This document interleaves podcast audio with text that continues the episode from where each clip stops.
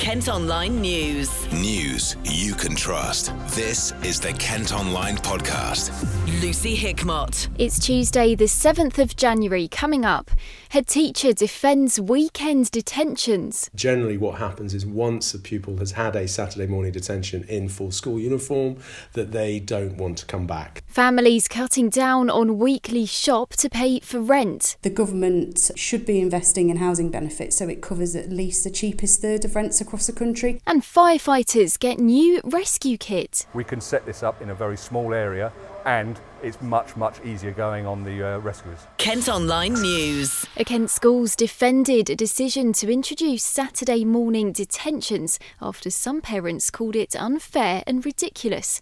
Folkestone Academy's plans will see students come in for two hours at the weekend as a punishment. Executive Principal Seamus Murphy's been telling Ish why they're doing it. We're introducing Saturday morning detentions because we want to stop pupils being excluded either internally or externally. And so it's another opportunity for those pupils to who get things wrong um, to have a consequence, but also to remain in lessons because we think that, particularly for those pupils who are vulnerable or at risk of exclusion, being in lessons is the most important thing for those pupils. of course, you, you mentioned that you, I'd say the importance of keeping children in lesson in order to for them to learn to, to be in school.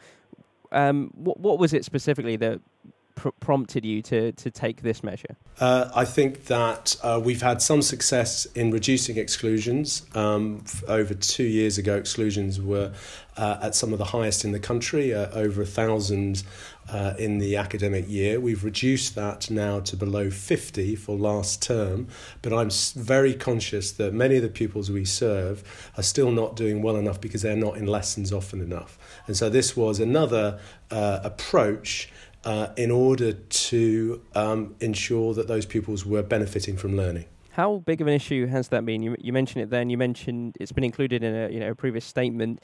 Um, the issue of students missing class. The, is this you know primarily to tackle um, a rise in absenteeism? No. So uh, this this detention is about uh, ensuring that pupils are getting it right during the school day.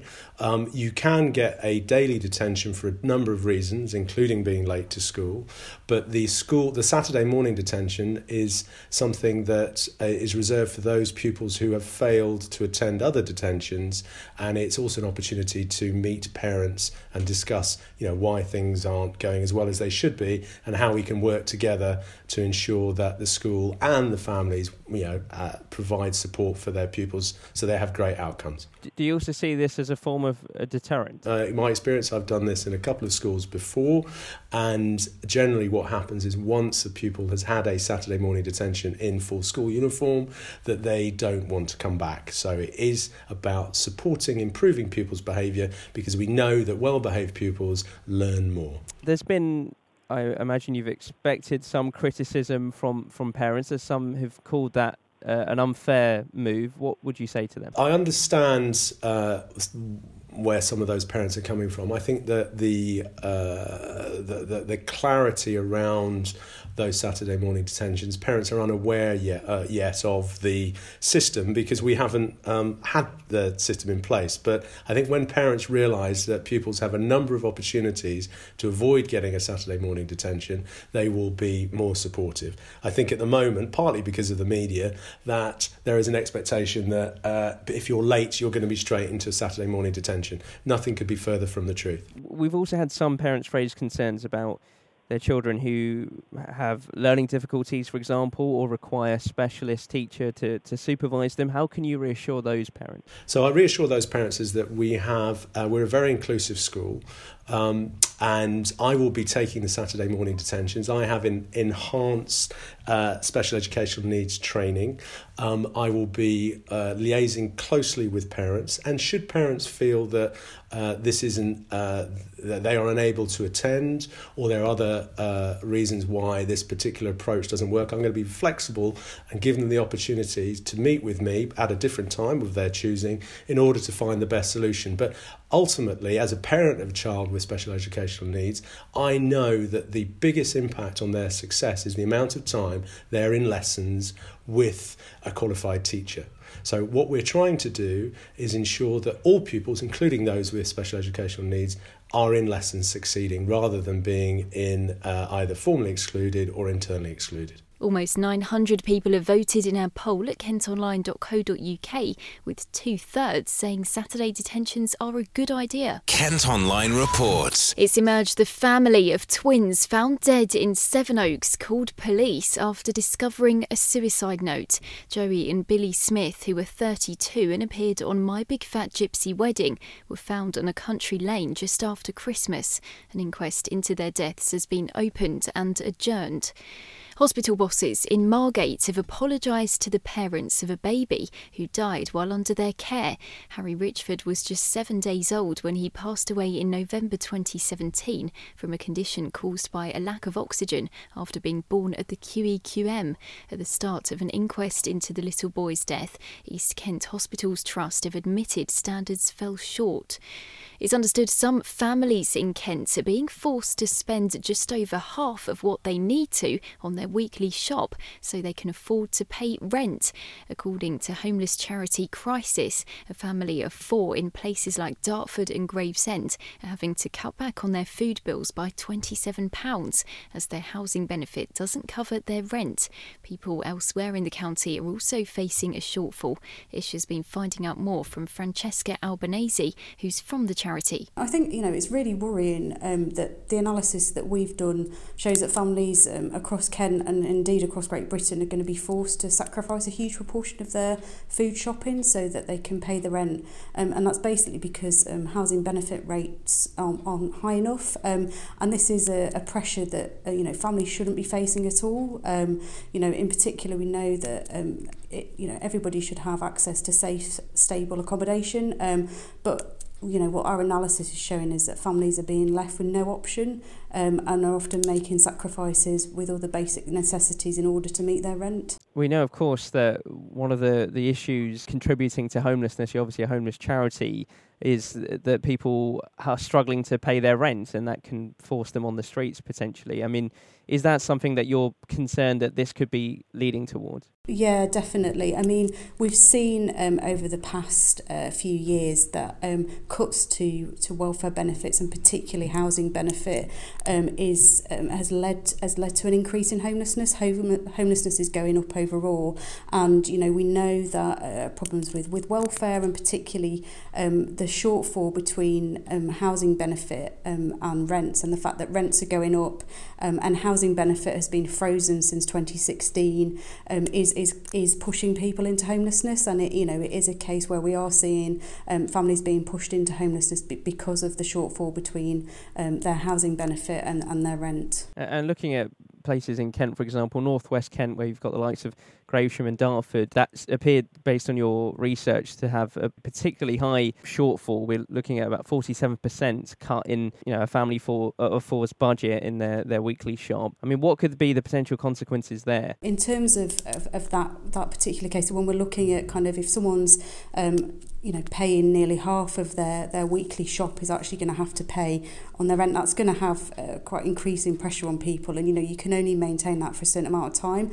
Um, and I think, you know, as I've said, the the most extreme sort of consequence of that is pushing people into homelessness. But I think, you know, it's quite clear across the whole whole of Kent, even you know, uh, putting to, having kind of 20% of your uh, of your kind of income um, kind of going on on your shortfall is going to have a, a kind of quite a, a big it's going to have quite a big impact. And I think what we're seeing is um, particularly um, for families if they're you know having to cut back on essentials um, like food shopping like um, you know gas and electricity that that is going to have um, a consequence on children um, it's going to have a consequence in terms of eventually you know we have been seeing people being pushed into homelessness because of this and so what do you think needs to be done to make it easier for families to make sure they're not having to cut so much of the essential budgets that they have, you know, for things like food? Um, so we know um, that you know there, there needs to be kind of increased investment in housing benefit. Um, the government, um, you know.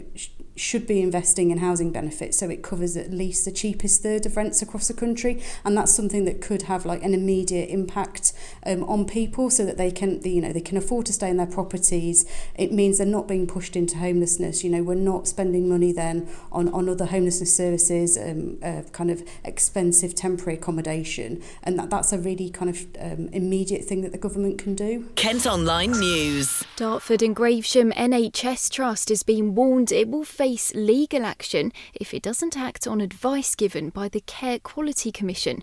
The trust that manages Darent Valley Hospital has been told it's missed deadlines to put extra patient safety measures in place. Bosses say they're looking into the issues raised. A Kent Uni student has avoided being sent to prison after trying to cover up her dad's car crash.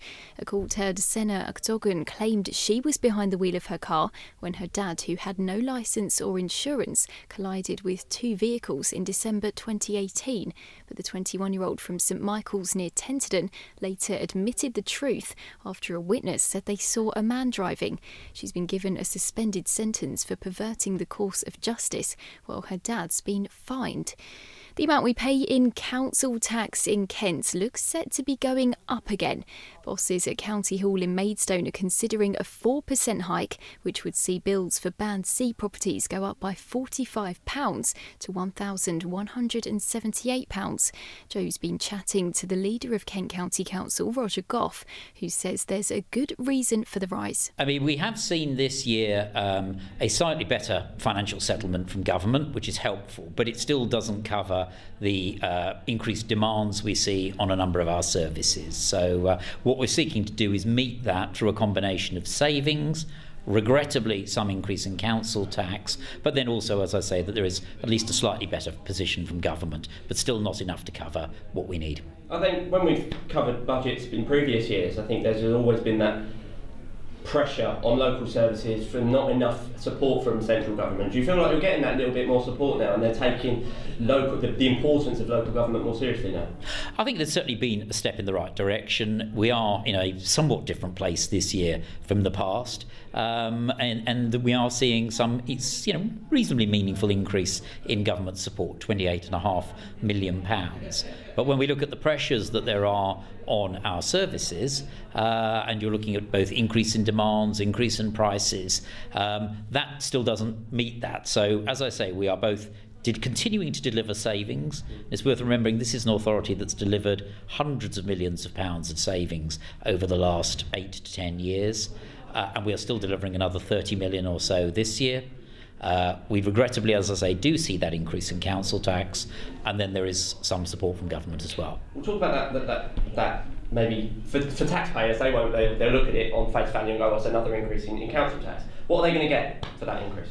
Well, what, what we will see is partly a continuing protection of services that are vital to vulnerable residents across Kent. Uh, we are working to ensure that we actually undertake structural changes, uh, things that will achieve prevention of further costs in the future, both in terms of adult uh, social care and children's social services as well. But what we're also doing, and this links very much to what we're also announcing today, which is uh, consulting on our five year plan for the Council, it's trying to focus a little bit more on those visible services that affect everyone. So, amenity services, highways, the work of our community wardens, street scene, these sort of areas. Uh, we've, we've found a little bit of money to put into that, some three and a half million pounds uh, on top of everything else that we do in that area already. And we are on the capital side achieving quite a significant shift towards uh, further highways expenditure. Talk to me about the highways, because is, is it more looking at a long, a long-term plan for it, and maybe a something that's more worthwhile rather than just filling in potholes with, with is that is that the yes absolutely because clearly we, we always seek to focus on potholes and each year we have our pothole blitz and that's a very important thing to keep on doing. But no, this is about ensuring more strategic highways maintenance and it's not just the road surface it's things like drainage it's all those areas that support our highway and indeed our wider public space. Uh, so for us, this is something we are working on to try and achieve over a number of years, a gradual build up in that area so that we can actually try, and there's going to be a lot more we need to do this, to put both financially and in terms of the quality of our roads, put the whole thing on a sustainable footing. You mentioned the consultation and, and actually talking to, to taxpayers as such of what they want.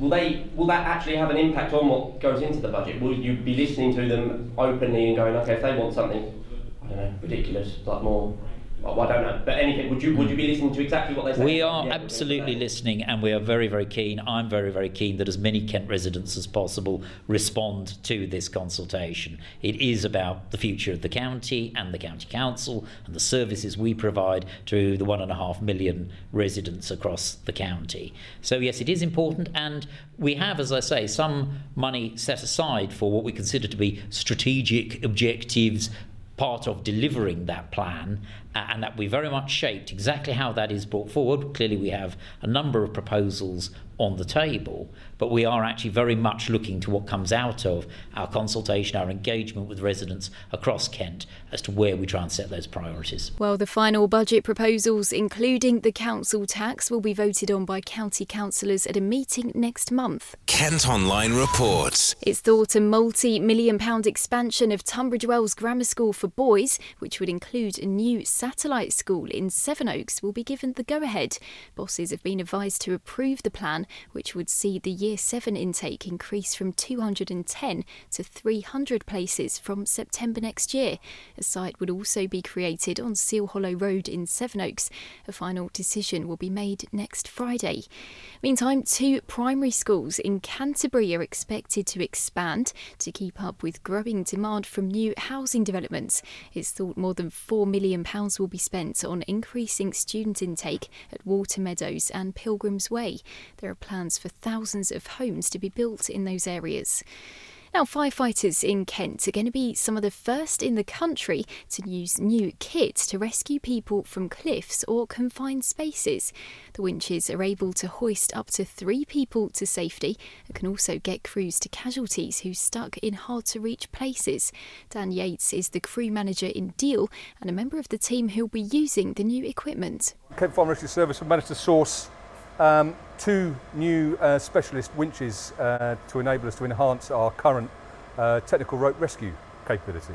And they'll be used at a number of different types of incident, um, mainly for cliff and for uh, technical rope rescue. Much easier instead of having to use pulley systems where you know, physical activity is required to, uh, to perform the rescue and more space is required. We can set this up in a very small area and it's much, much easier going on the uh, rescuers we can take these winches and put them pretty much anywhere we like um, as long as we can find an anchor point for them. We have some uh, really, really high cliffs in, uh, within the Kent boundaries and um, some of them on the, uh, in the Folkestone area are up to 200 metres in, in height so we would need to recover potentially our rescuers and um, any casualty up to 200 metres up the cliffs, and these winches would be perfect for doing that. Kent Online News. The man who's been running Chatham's historic dockyard for almost 20 years is set to retire from his role. Chief Exec of the Trust, Bill Ferris, who took charge in December 2000, will step down later this year. Over the past two decades, he's overseen work to develop the site, including the award winning Command of the Oceans project. Now, the writer of War Horse is coming to Kent as part of events to mark the 75th anniversary of VE Day. Children's author Michael Morpurgo is going to be a guest at the Chiddingstone Castle Literary Festival in May.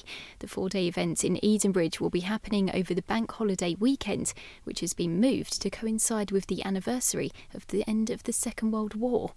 And Brenda Blethyn's been spotted filming a new comedy in Kent. The Golden Globe winner stars in Kate and Koji alongside Blake Harrison from Inbetweeners. The pair have been shooting scenes in Herne Bay. It's expected to be on our screens in late spring.